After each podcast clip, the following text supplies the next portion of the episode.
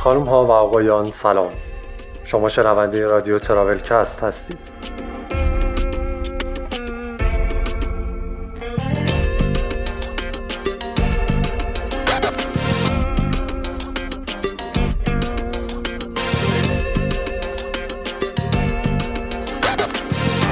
بستد دل و دین از من از من دل و دین بستد. کافر نکند چندین چندین نکند کافر. دورخ چو قمر دارد دارد چو قمر دورخ انبر ز قمر رسته رسته ز قمر رنبر چشمش ببرد دلها دلها ببرد چشمش. باور نکند خلقان خلقان نکند باور. حیران شده و عاجز عاجز شده و حیران. بودگر ز رخش چون بود چون بود ز رخش بودگر دل بر زنمی شیرین شیرین زنمی دل بر آزر به دلم برزد برزد به دلم آزر عاشق شده ام بر بی شده ام عاشق. یک سر دل من او برد برد دو دل من یک سر. دل بر زنمی شیرین شیرین زنمی دل بر. آزر به دلم برزد برزد به دلم آزر. عاشق شده ام بر بی بر بی شده ام عاشق. یک سر دل من او برد برد دو دل من یک سر.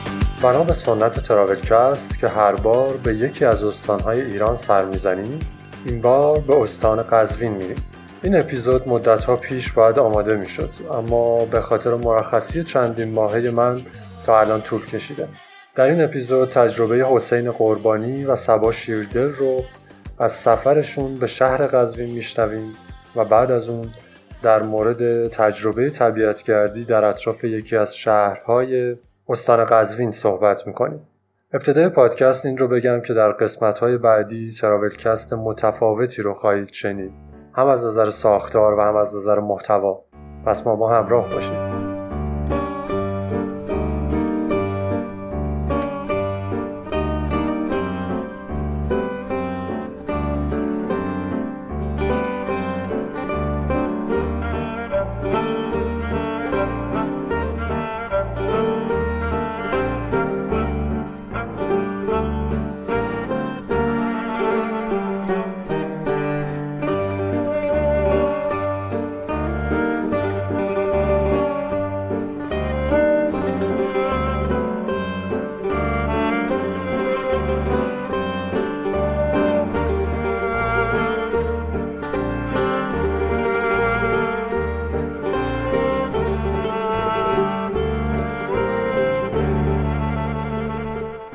قزوین قزوین از آن شهرها و استانهایی بود که اصلا بهش نمی اومد واقعا توی ذهن من جزو کوچکترین استانها بود و البته ظاهرا یک صدم مساحت ایران رو شامل میشه. اما اینکه در این یک صدم چقدر موضوع گردشگری و سفر پیدا میشه جزء چیزهایی بود که به قزوین نمی اومد قزوین یک دهم مقاصد گردشگری ایران رو در خودش داره و به قول خارجی ها واو. اینکه قزوین این همه جاذبه گردشگری داره رو توی کتاب های تاریخ و جغرافی مدرسه پیدا نکرده بودم. هم دانشگاهی قزوینی و خوشسوق این اطلاعات رو اولین بار در اختیارمون قرار داد. در در اختیار من قرار داد. و بعد از نام بردن جای گردشگری خفن قزوین و دیدن تجربه ما هی می‌پرسید نمی‌دونستی؟ قزوین برای ما همیشه محل گذر بود و من بارها از کنار این حجم بزرگ از فرهنگ و تاریخ کشورم عبور کرده بودم و متوجه نشده بودم. می‌دونم که باعث خجالته و سعی کردم که جبرانش کنم. در اولین فرصت ممکن دست احیال رو گرفتم و به دل تاریخ قزوین زدم. اولین مکان شگفتانگیز خیابان سپه بود. قدیمی ترین خیابان ایران. تا این خیابون که الان با اتومبیل هم می‌تونید توش سیر کنید یه سردر بزرگ از زمان صفوی باقی مونده سردر آلیکاپو هرچند بخشی از یک بنا بوده که الان نیست اما زیباست و شگفت انگیز حالا خوب یا بد نمی‌دونم ولی هیچ حفاظ یا محافظی روی این سردر نبود. در واقع دور این سردر نبود.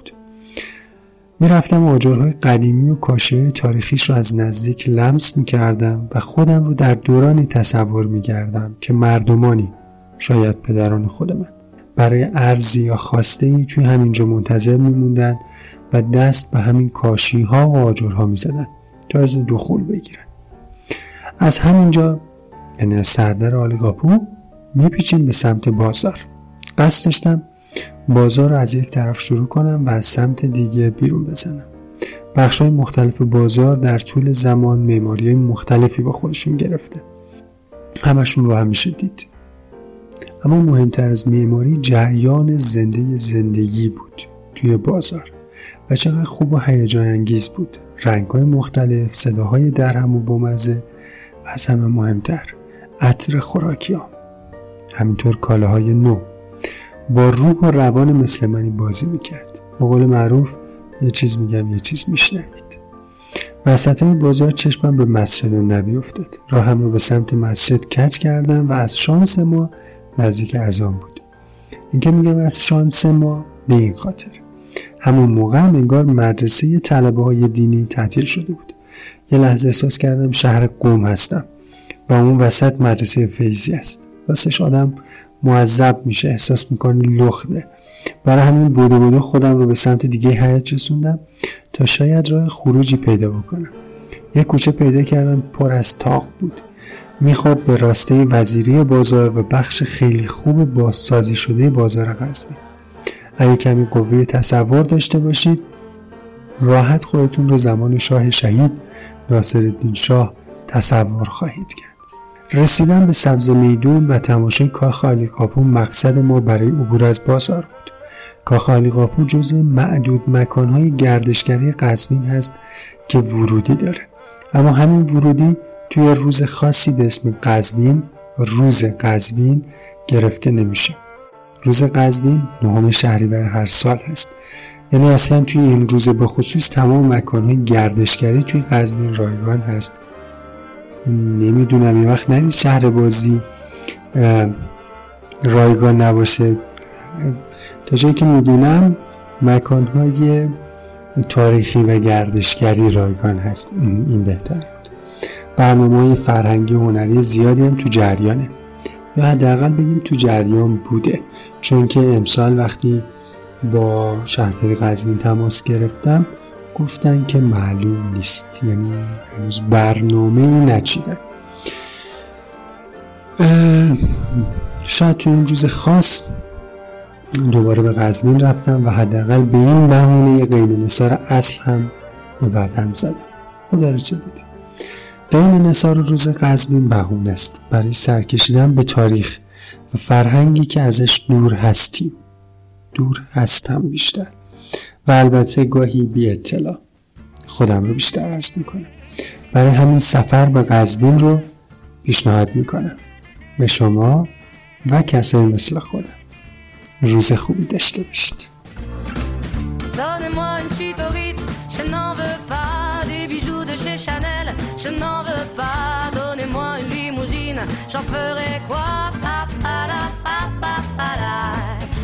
Offrez-moi du personnel, j'en ferai quoi? Un manoir à Neuchâtel, ce n'est pas pour moi. Offrez-moi la tour Eiffel, j'en ferai quoi?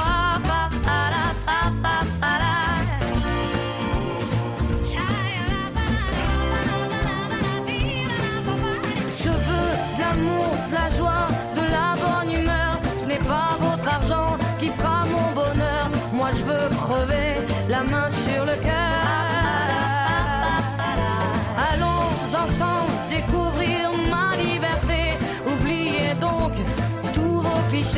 Bienvenue dans ma réalité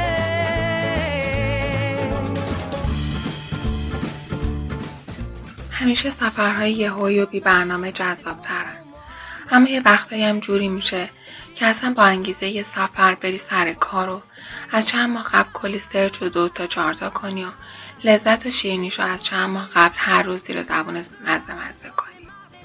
چشیدن لذت شیرینی هر کلیک حال محور سفرت. هتل های قزوین اماکن تاریخی قزوین امارت سنتی خونه سنتی هتل سنتی هتل سنتی بهروزی. خودشه. همونی که همیشه آرزوشو داشتی. همونی که همیشه فکر می‌کردی توی زندگی قبلی دختر خونه یکی از این امارت ها بودی. همونی که صد دفعه تا به حال خوابش رو دیدی و گیج بیدار شدی که این خواب بود یا رویا یا یه زندگی از گذشتت. همونی که هر بار وقتی از خواب بیدار می شدی تا چند ساعت دلت قنج می‌رفت واسه حوز آبی و هندونه خونک توی حوز و شمدونی گلدونگلی دور حوزش همون خونه که هر بار از اندرونی از پشت پنجره های عروسی رنگی رنگی دلت واسه پسر پارچه فروشی که هر سال قبل عید میومد و پارچه لباس عیدی های اهل خونه رو قسمت کنه دلت هزار بار می‌رفت. هم که چشاتو هر بار هزار دفعه بین مشبک های رنگی رنگی پنجره مهمون خونه چرخوندی و آخرش هم نفهمیدی موهاش قهوه‌ای بود یا مشکی. واقعا قهوه‌ای بود یا مشکی. می‌خوام بگم یهو چیزی رو جذب می‌کنی که مدت ها پس از ذهنت مرورش می‌کردی. توی خواب توی رویا. سفر قزوین برای من اینجوری بود. انگاری چیزی که یه بار سالهای خیلی خیلی دور شاید چند صد سال پیش زندگی کرده بودم و دوباره توش قدم میذاشتم. از خونه آقای بهروزی که الان هتل محله اقامت ما بود تا سرای سعد و سلطنه و کافه نگار و سلطنه و شربت خاکشیر و بهلیموش. انگار داشتم توی تاریخ قدم میذاشتم. فکر کنم بهترین اتفاق این باشه که توی عید اونجا باشی. حالا هوای عید نوروز رو با نمایش تخت روحوزی و سیاه بازی و امون نوروز تجربه کنی اینکه از دو تا کوچه اونورتر صدای بزم و شادی رو از هموم قجر بشنوی و جلوی امارت آلی قاپو بوی نرگس و صدای دایره امون روز حال دلتو دگرگون کنه. هیچ وقت نتونستم بگم نقطه عطف سفر کجا بوده. اما هر وقت روی میز گوشه اتاقم توی اون قاب چوبی اون مصره رو روی اون برگه کاهی می‌بینم میگم صدای جیرجیر قلم و مرکب توی حجره خوشنویسی وقتی برام می نوشت امروز مبارک است فالم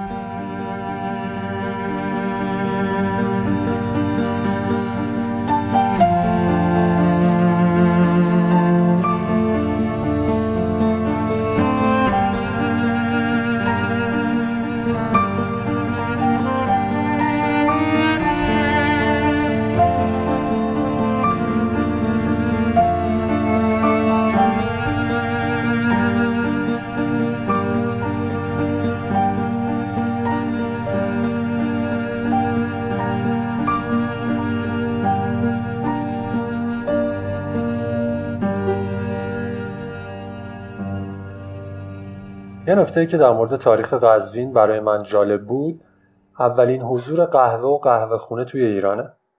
تقریبا صد سالی پیش از اون که چایی وارد ایران بشه قهوه به صورت پرشور به عنوان نوشیدنی اسلامی توی دوران صفویه حضور داشته و اولین قهوه خونه های ایران در زمان شاه تحماسب در شهر قزوین افتتاح میشه. یعنی پیش از اون که پایتخت ایران از قزوین به اصفهان بره. در ضمن به همین خاطره که تعدادی از بناهای تاریخی که توی اصفهان هست به همون نام در قزوین وجود داره. در ادامه داستانهای تراولکست یک اپیزود رو هم به تاریخچه قهوه اختصاص خواهیم داد که به زودی منتشر میشه و امیدواریم لذت ببرید و سفرهاتون پر از قهوه های خوب باشه. میرخسی و میچرخی. در گردش هر دستم در آینم هستی در آینت هستم. میرخسی و صبحم را با ماه میامیزی برگردن شبهایم خورشید میآویزی. میچرخی در گردش هر دستم در آینم هستی در آینت هستم. میرخسی و صبحم را با ماه میآمیزی برگردن شبهایم خورشید میآویزی.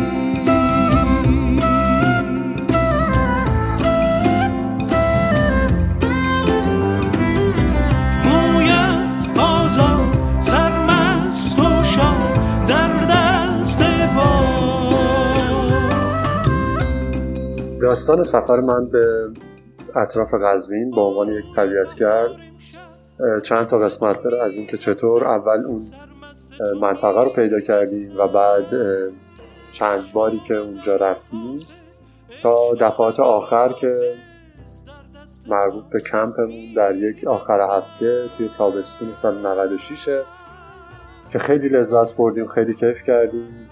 یه سری اشتباهات هم داشتیم که حالا اونایی که طبیعت کردیم می‌کنن خودشون می‌دونن و اونایی که طبیعت گردی نمی‌کنن و دوست دارن کار انجام بدن. بهتره که این موارد رو مد نظر داشته باشن. حالا اتفاقی برای ما نیفتاد.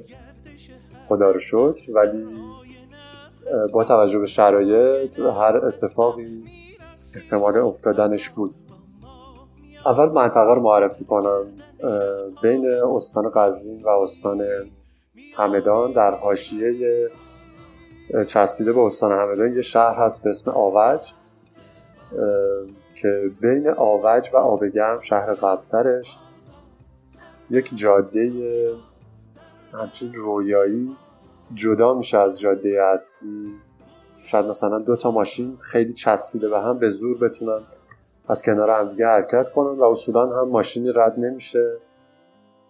چند تا روستا رو که رد کنید و از وسط مراتع و کشتزارهای روستاهای اطرافش که عبور کنید می‌رسید به یک روستا که روستای آخر اون منطقه هم هست به اسم منصور. و یک ساعت و نیم تا دو ساعت از خود روستا که پیاده فاصله بگیرید به یک منطقه تقریبا جنگلی و تنگ مانند می‌رسید که حساب کنید رودخونه داره میاد دو طرفتون کوه و این وسط جنگل رو شما دارید ازش رد میشید و این یک ساعتی رو هم باید توی همین مسیر ادامه بدید تا به آبشاری برسید به اسم آبشار منصور. ویژگی خاص این منطقه بکر بودنش البته بکر بودن که میگم بیشتر مربوط به پنج سال گذشته است و دو دفعه آخری که ما اونجا رفتیم تقریبا دیگه اون بکر بودنه رو نمی‌تونستیم ببینیم چون خیلی آدم های زیادی اونجا رفتن و این سفری هم که می‌خوام براتون تعریف کنم و بعدش هم باز یک سفر تقریبا چند ساعته به اونجا اتفاق افتاد.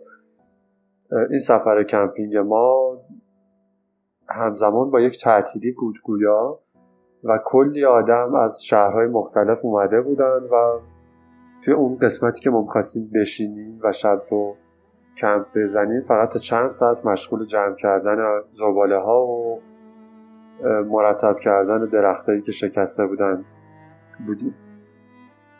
سال 93 یکی از دوستان من که خیلی طبیعت کرده قابلی هم هست از اینایی که میرن گمشن تا پیدا بشن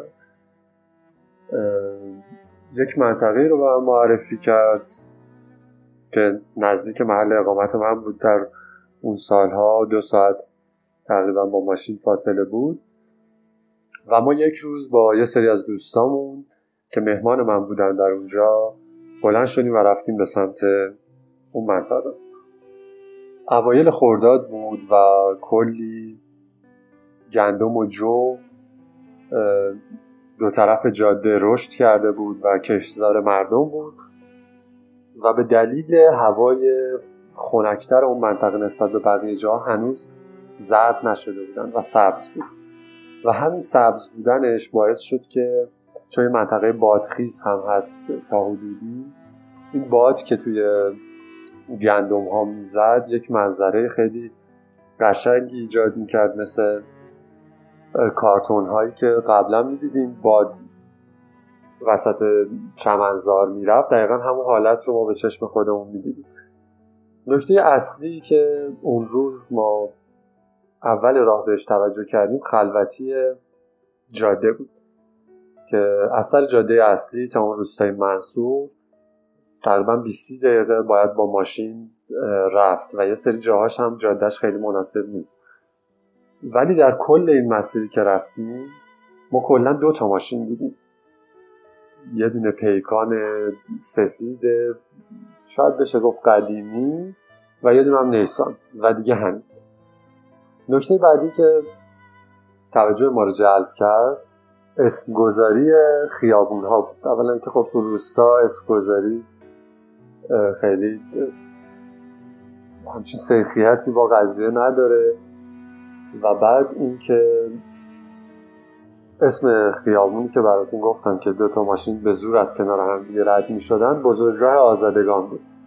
و تا جایی که من پرسیدم شغل مردم اون منطقه تقریبا آهن فروشی بوده و خیلی از ساکنین قبلی اونجا الان توی تهران بازار آهن تهران دست اونهاست یه قسمتی شاید در و بعد نکته بعدی یه دونه بنگاه معاملات ملکی بود که زده بود شعبه یک روستای فلان و شعبه دو پاسداران تهران.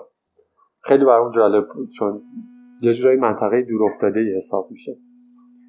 به روستای منصور که رسیدیم دیدیم دو تا قسمت داره. یه قسمت قدیم که دیگه تقریبا الان مخروبه شده بود و خونه ها کاهگیری و و یک قسمت جدید که بیشتر انگار ویلا بود همش و خود اون ساکنین قبلی اومده بودن اینجا و ویلا درست کرده بودن و آخر هفته هاشون رو میومدن اینجا. پیشنهاد من اینه که اگه با ماشین میرید اونجا ماشینتون رو داخل روستا بذارید و از داخل مزارع مردم یک راه باریکی داره از اونجا رد شید. هم این مزارع و باغ ها خیلی قشنگن و کیف می‌کنید. همین که راهش برای ماشین خیلی مناسب نیست. اگه با ماشین آفرود هم میرید خب این منطقه چون پوشش گیاهی خاصی می‌تونم بگه داره یه مقدار به پوشش گیاهیش آسیب وارد میشه به خاطر ماشین. ما بار اولی که رفتیم و نمی‌دونستیم تا کجا باید بریم و کسی رو هم داخل روستا پیدا نکردیم که ازش سوال بپرسیم.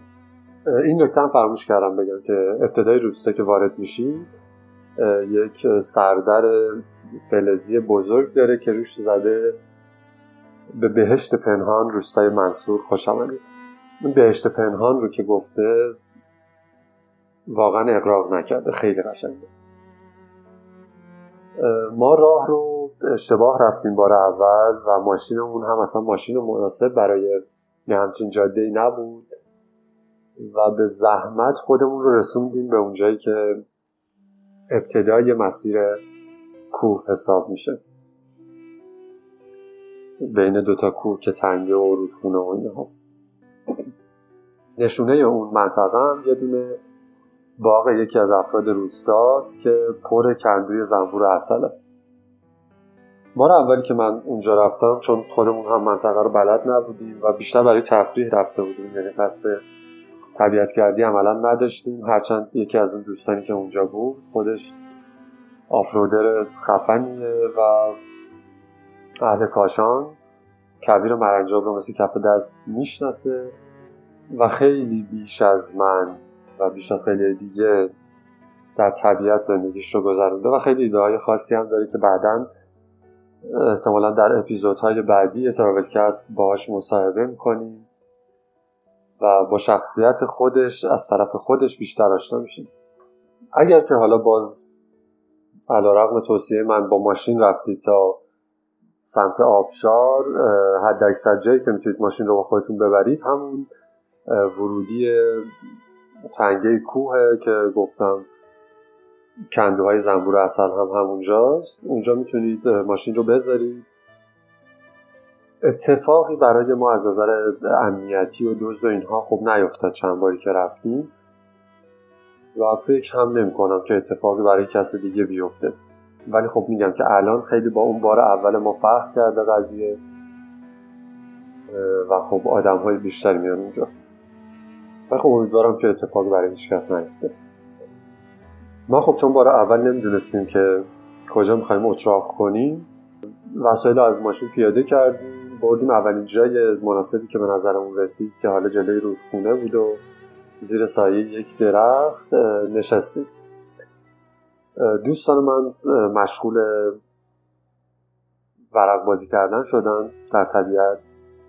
و من گفتم خب برم ببینم که این آبشار رو پیدا می‌کنم و چقدر باش فاصله داریم؟ چون آنتن موبایل هم اصلا کار نمی‌کنه. عملا یکی از نکات مثبتش همینه که هیچ ارتباطی با بیرون ندارید. دیگه خودتونید و خودتون و می‌تونید آرامش داشته باشید. فکر کنید هیچ صدایی ندارید هیچ آلودگی نوری ندارید. صدا منظورم آلودگی صوتی ماشین و آدم ها و هیچ چیز دیگه ای ندارید. رفت و برگشت من تا پیدا کردن آبشار رو برگشتن بلوش یک ساعت و نیم طول کشید. و وقتی برگشتم دیدم دوستان در همون پوزیشنی که نشسته بودم و بازی می‌کردن همچنان نشستن و به نوعی اصلا متوجه عدم حضور من در اونجا نشده بودم. البته یکیشون گفتش که من یه لحظه به ذهنم رسید که مجید کجا رفت ولی دیگه بد یادم رفت. حالا ادامه این مسیر رو توی داستان مربوط به سفر آخر خدمتون میگم. ولی این رو بگم که این بار که من تنها رفتم تا پیدا کنم و هیچ وسیله هم با خودم نبرده بودم اطلاع نداشتم که اینجا مار داره و مارهای بزرگی هم داره. و منطقه کاملا طبیعی حالا هرچند که مارها از صدای پای آدم میترسیدن و فرار می‌کردن ولی خب ابهت و بزرگیشون من رو ترسوند وقتی که دیگه آخرش بود و رسیده بودم به دوستان یک مار مرده رو روی زمین دیدم که به تازگی هم کشته شده بود. احتمالا توسط کشاورزای همون منطقه و دو متر طول و شاید ده سانت قطرش بود. مار علکی نبود. من وقتی اول دیدم یه لحظه ترسیدم و بعد متوجه شدم که مرده. حالا برگردیم به سفر طبیعت گردانه من به اونجا که ما یک گروه شیش نفره بودیم که قرار بود بریم اطراف و یک جای کمپ بزنیم. چند تا گزینه داشتیم. یک کوه پیدا کرده بودیم که داخلش یک قار بود اسم کوه که در اطراف شهرستان رزن استان همدانه. اسمش قرقان بود که توی زبان ترکی یعنی خون سیاه. و تنها دلیلی هم که براش پیدا کردیم چون کسی نبود ازش بپرسیم به خاطر رنگ سنگ های کوه در قسمت غربی بود که انگار مثلا قیر روش پاشیده بودن و اینها. ولی خب یه قسمتش رنگش سیاه بود ولی خب خیلی جای باحالی بود و گراس هم داشت. یکی از گزینه‌هامون خوابیدن توی اون غار بود که خودمون پیدا کرده بودیم. گزینه بعدیمون یک منطقه تقریبا حفاظت شده بود که یک صد هم داشت و به اسم صد گونلو اون هم همون اطراف. ولی یه با فاصله بیشتر. و گزینه سوم و گزینه اصلیمون همین آبشار منصور بود که بکر بودنش بیش از همه اونها بود و زیباییش هم همینطور. و تصمیم گرفتیم که خب بریم اونجا. تا روز سفر همچنان ما شش نفر بودیم و از صبح سفر تعداد نفراتمون کمتر شد تا دست آخر به دو نفر رسیدیم. ولی خب متاسفانه وسایل شش نفر رو خریداری کرده بودیم و بیشتر خوراکی بود و گفتیم خب اینا رو می‌بریم و می‌خوریم دیگه. نشون به اون نشون که ما نصف بیشتر اون مواد رو دوباره با خودمون برگردوندیم.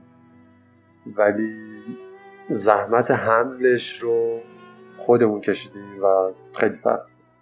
خیلی حجم زیادی رو حجم و وزن زیادی رو ما تحمل کردیم تا برسیم به اون منطقه ظهر روز پنجشنبه حرکت کردیم و حالا با اتراق های وسط راه و اینها ما اولوش ساعت چهار رسیدیم به روستای منصور از تراکم ماشین هایی که نسبت به سری قبلی رفته بودیم اونجا می‌تونستیم ببینیم که خب دیگه اون بکری سابق رو نداره. و کلی آدم داره میره به این سمت. کلی آدم حضور داره توی اون روستا. وسایلمون رو از ماشین پیاده کردیم. کولا رو انداختیم روی دوشمون. و حرکت کردیم به سمت تنگه کوها و آبشار. مسیر حرکتمون از ماشین تا آبشار چیزی هلوش سه ساعت طول کشید و این سه ساعت با اون همه باری که ما داشتیم یه مقدار کار رو برامون سختتر کرده بود. ولی خب وسایل خیلی خوب پک شده بود. یه کوله بیشتر دست هر نبود و اصای پونوردی که خب کمک می‌کرد که توی این قسمت حرکت کنیم. یکی دو بارم گم شدیم چون راه برامون آشنا می‌رسید همش همش شبیه هم بود. و می‌رفتیم می‌دیدیم داخل باغ مردمی و ملت نشستن دارن خوش میگذرونن. و حالا باید برشون توضیح می‌دادی که آقا ما داریم میریم آبشار ببین کولر رو اینا ما قصد نداشتیم یه دفعه وارد مجلس خانوادگی شما بشیم. توی همین گم شدن ها و پیدا شدن ها ما یه باغ رها شده بادوم پیدا کردیم. شاید یک هکتار باغ بادوم بود که حالا فکر می‌کنم به خاطر کمبود آب ولش کرده بودن. ولی با همون بارندگی اون سال این رشد کرده بود میوه داده بود حالا خیلی از برگاش ریخته بود ولی خیلی باحال بود خیلی میوه های خوشمزه یاد داشت. وقتی رسیدیم به ورودی تنگه کو اولین چیزی که توی ذوقمون زد زباله هایی بود که از آخرین باری که اومده بودیم نبود و الان به صورت خودش ناجوان مردانه ریخته بودن روی زمین و رفته بودن. حالا ما یک مقدار حساس بودیم و خیلی هم ناراحت شدیم. یه مقدارش رو که می‌تونستیم و با خودمون کیسه زباله برده بودیم رو جمع کردیم و همجوری که می‌رفتیم و طی مسیر می‌کردیم این زباله ها هم جمع می‌کردیم و تا برسیم مثلا یه پلاستیک کامل از این زباله های دم دستی که حال برداشتنشون رو داشتیم درست شده بود و با خودمون رسوندیم دم آبشار. وقتی رسیدیم دم آبشار یکی داد زد که قبل از اینکه آبشار رو ببینیم یک محوطه درختیه که کلا آبشار اصلا دیده نمیشه. یکی داد زد که لطفا نیاید اینجا خانواده هست. ما یک ساعتی رو پیش از آبشار نشستیم و با وسایل قهوه درست کردنی که من با خودم آورده بودم قهوه درست کردیم خوردیم بذر گفتیم خندیدیم و تا این دوستان ما بیان و برن.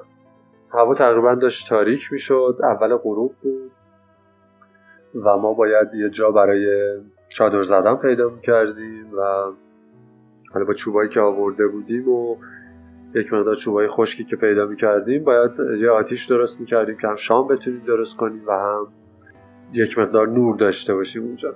البته خب چرا قوه و وسایل نورپردازی بود همراهمون در حد معقول و اندک ولی خب آتش خودش به عنوان یک سلاح می‌تونه استفاده بشه در برابر هر چیزی که ممکن اتفاق بیفته.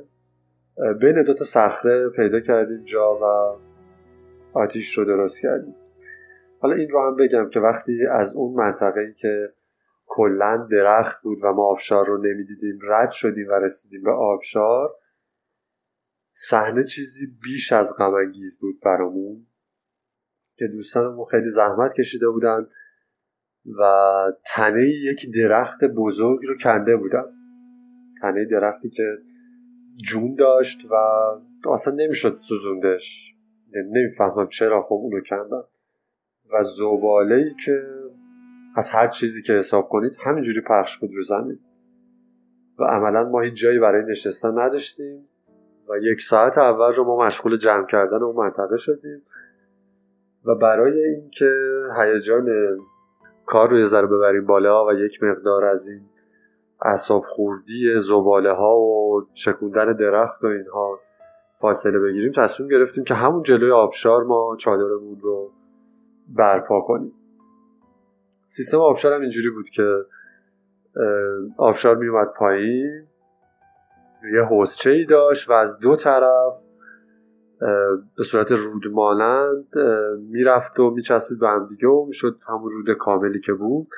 و این وسط این دوتا رودچه یک مکان تقریبا خشک ماسهی بود و ما گفتیم که حالا که اینطوری شد همین وسط چسب آبشار چادر می‌زنیم. این کار خب اشتباه بدی بود چون هم صدای آبشار خیلی زیاد بود و هم چون کف زمین خیس بود. عملا ما یه سری مشکلات سرمایی پیدا کردیم اون شب با وجود اینکه خب ما هلوهاش اواخر تیر ماه بود و خب هوا همه جا گرم بود. ولی خب کیت نجات همراهمون بود و لباس گرم. من خیلی مواظب بودم که چیزی داخل چادر نره و برای همین یک مقدار قهوه که استفاده کردیم رو دور چادر ریختم. حالا تا یه حدودی دفع می‌کنه. یه سری میگن گازوئیل بریزید یه سری میگن توتون سیگار رو می‌تونید استفاده کنید برای اینکه اغرب و مار و روتیل و اینا نیان داخل چادرتون. توتون سیگار رو من امتحان کردم گازوئیل رو امتحان کردم و قهوه رو. توی تمام موارد هیچ مشکلی برای ما پیش نیومد به جز مگس و پشه که اونها رو دفع نمی‌کرد در هر صورت. حالا شاید اون منطقه هم خیلی از اینجور چیزها نداشته. یکی از این مواردی که این رو امتحان کردم باز هم در استان قزوین بوده. شهرستان بوی زهرا. حالا اون بار رو به خاطر سربازی ما مجبور شدیم که یک ماهی رو تقریبا در وسط بیابون سپری کنیم. خیلی شاید جای خوبی نبود. جای خوبی بود موقعیت خوبی نبود به عنوان یک سرباز. ولی خب سعی کردیم حداکثر لذت رو ببریم و کمترین آسیب رو هم به طبیعت بزنیم. ما وسایلمون رو که خالی کردیم بسات شام و یه ذره مرتب کردن دور اطراف و یک مقدار گشتن که یک وقت مشکلی حالا هر چیزی پیش نیاد. بعدی جایی که ما کمپ کرده بودیم این بود که خب حاشیه دامنه کوه بودیم و کوهش هم کوه خیلی مقاومی نبود. مثلا راه می‌رفتیم روی دامنه همجور سنگ ریزه و سنگ بود که میریخ پایین به سمت چادر. و خب اونجا هم جای مناسبی نبود ولی گفتیم خب خیلی بالا نمیریم. خیلی خودمون سنگ رو سر خودمون نمیزیم هوا که تاریک شد مجبور شدیم فانوسا و چراغ رو روشن کنیم. تنها چیزی که ما میشنیدیم صدای یه قورباغه بود که نزدیک چادرمون داخل گلولای نشسته بود و من عکسش رو هم گرفتم و فقط چشما و دهنش بیرون بود از گلولای و همش داخل آب بود و صدای آبشار که با شدت خودش رو میکوبید روی سنگ ها و یک لحظه هم قطع نمی‌شد.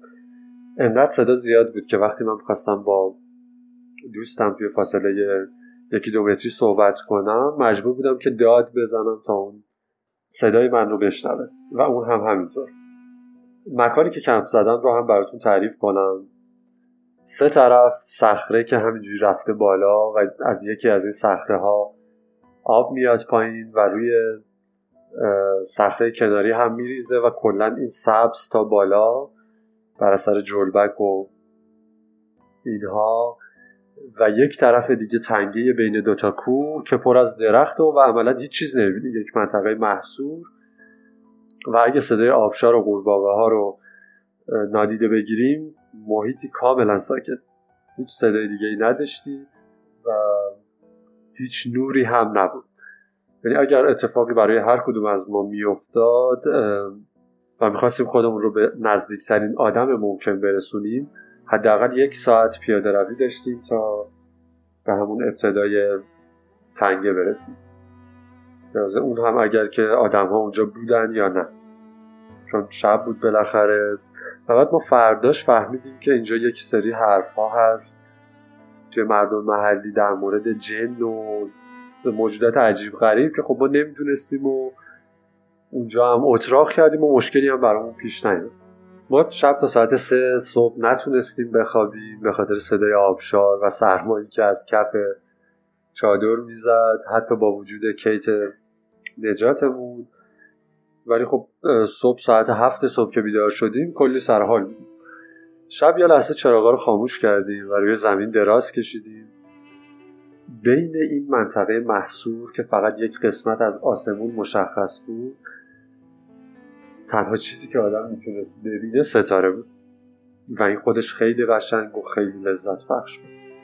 نمی‌خوام خیلی در مورد این موارد توضیح بدم چون دوست دارم خودتون برید و ببینید و پیشنهاد هم می‌کنم که حتما شب رو اونجا بمونید چون حداقل شب آدم ها نیستن دیگه اونجا. صبح بلند شدیم و یک مقدار توی محوطه اطرافش گشت زدیم رفتیم بالای کوه. برنامه اولیه‌مون این بود که از همینجا از وسط کوه ها و روستاها بدون اینکه به جاده برسیم بریم تا برسیم به یک منطقه مشخص و بعد از اونجا سوار ماشین شیم و بریم خونه. ولی اشتباهی که کرده بودیم مقدار زیاد بار غذاییمون بود که خب واقعا خیلی زیاد بود و همچنان که شب کلی خورده بودیم کلیش هم مونده بود و خب بارمون زیاد بود. برام تصمیم گرفتیم یکی دو ساعت دیگه اونجا بمونیم و یواش یواش برگردیم به سمت روستا که پیش از غروب دیگه خونه باشیم. مشکلی که پیش اومد این بود که نزدیک به ظهر ما صدای آدم ها رو دوباره شنیدیم و بعد تصمیم گرفتیم که خب زودتر برگردیم و توی مسیر که داشتیم می‌رفتیم دیدیم چه جمعیتی داره میاد. بالاخره با هزار زحمت به روستا رسیدیم هوا هم داشت گرمتر می‌شد. و گفتیم که خبر نمیدیم که کسی نیا دنبالمون و خودمون میریم و بالاخره یه ماشین پیدا میشه ما رو تا سر جاده اصلی برسونه. وقتی به ابتدای جاده رسیدیم منتظر بودیم که ماشین بیاد. اولین ماشینی که اومد گفتیم که خب امکانش هست ما رو تا سر جاده برسونی گفت من تا سر جاده نمیرم. و سر جاده که میگم سی دقیقه با ماشین فاصله. ما باغمون این بالاست و داریم میریم اونجا. شما اینجا چی کار می‌کنی؟ ما گفتیم که چی اومده بودیم آبشار و اینا. خب چرا انقدر زود دارید برمیگردید؟ گفتیم نه ما دیروز اومده بودیم. بعد اینجا بود که یارو تعجب کرد و گفتش که خب شب کجا بودید؟ گفتیم کنار آبشار. یک لحظه انگار ترسید و گفتش که چه جورتی داشتید. و اونجا برامون گفتش که هیچ کدوم از مردم محلی اونجا شب رو نمیرن اونجا. هر اتفاقی هم که بیفته. خیلی خوشش اومد از ما و اصرار که بریم باغ ما تا یا آب تنی به آب بزنید یا استخر داریم ما اونجا و مایای اینکه یه گراز داریم رو پایی می‌زنه و اینها. ما یه شوخی کردیم با هم دیگه و رفتیم اونجا و دیدیم که یکی استخری هست ولی آبش رو تازه پر کردن از آب چاه آب سرد. ولی خب خیلی هم تمیز نبود چون استخره رو قبلش تمیز نکرده بودن. ولی خب گفتیم چه ایرادی داره. خیلی هم خسته بودیم خیلی عرق کرده بودیم. به خاطر بار زیادمون و نخ شدیم و تنی به آب زدیم و این وسط اینها یک کارگر افغانی داشتن. شنا بلد نبود و انقدر هندونه زیر بغل این گذاشتن که این پرید توی آب دست و پا زد تا وسط استخ اومد و رفت پایین. من و دوستم توی آب بودیم این رو کشیدیم بیرون و کم مونده بود که بند جوون بنده خدا رو به خاطر یه شوخی نفله کنم در صورت از اونجا اومدیم بیرون. یک مقدارم هنوز بدنمون خیس بود. ولی خب توی اون هوای گرم یک مقدار کیف می‌داد. یک ساعت و نیم دو ساعتی ما پیاده در این جاده رفتیم تا بلکه یک ماشین نگه داره. جاده هم سربالایی و سرپایینی و پیش در پیش بود. خیلی بار بود تا اینکه بالاخره یه نیسان نگه داشت پریدیم پشتش. اونا هم خیلی خوشش اومده بود از اینکه شب رو کنار آبشار خوابیدیم. و می‌گفتن خیلی جورت داشتید. و این خیلی جورت داشتید چون ما از چیزی خبر نداشتیم. خیلی قابل درک نبود برامون. ولی گویا مردم اونجا خب یه سری خطرات رو می‌دونن که اونجا داره و برای همین احتمالا که شبها نمیرن اونجا. سوار ماشین علی شدیم. همین ساعت نیسانه و تا سر جاده ما رسوند و پشت ماشینش هم کلی سیب خوردیم و رفتیم خونه. هفته بعدش من دوباره با همون دوستم که بار اول اونجا رفته بودیم دوباره رفتیم اونجا و هی صحبت می‌کردیم در مورد اینکه خب تعداد آدم ها که زیاد شده شرایط بکر بودن اونجا دیگه داره از بین میره. تو همین حالا هوا بود که یک بنده خدایی با چند تا بنده خدایی دیگه اومدن و دیدن که خب ما نشستیم. شبیه کارمندهای دولت بودن. و بعد یکیشون در مورد این صحبت کرد که به نظرتون چطوره که یک جاده بکشیم تا بالای این کوه که مردم راحتتر برسن به اینجا و یک جورایی تبدیل به پارک جنگلی یا یه چیز توی مایه هاش بکنیم چون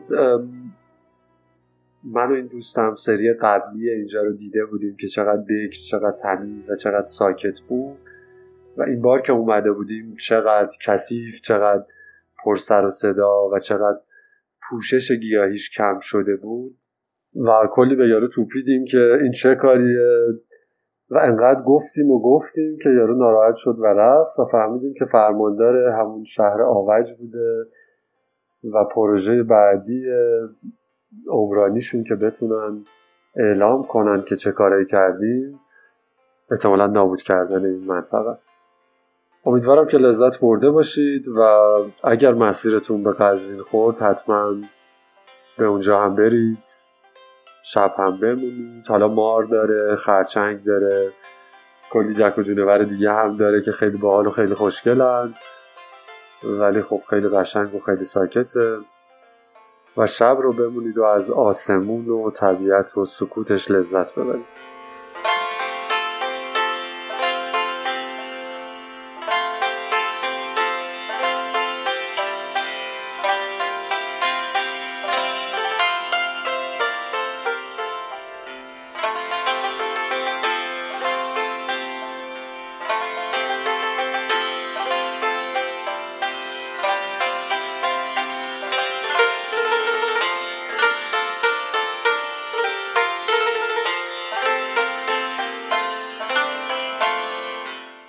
دوستان جان شنونده قسمت هفتم از رادیو تراولکست بودید. امیدوارم لذت برده باشید و تراولکست رو به دوستاتون هم معرفی کنید و در کنار اون با نظرات و پیشنهاداتتون برای ارتقاء پادکست به ما کمک کنید. و اگر داستان و تجربه دارید اون رو با ما به اشتراک بذارید. در قسمت بعد با یکی از دوستان من می‌خوایم در مورد وضعیت گردشگری توی ایران و روندی که برای تبدیل شدن به یک راهنمای تور یا تور لیدر یا تور گاید لازمه طی بشه صحبت کنیم شما می‌تونید ما رو از بیپتونز، تهران پادکست، سیروکو و کانال تلگرام تراولکست دانلود کنید و گوش کنید. دلتون شاد باشه و مسیرتون پرسفر یا حق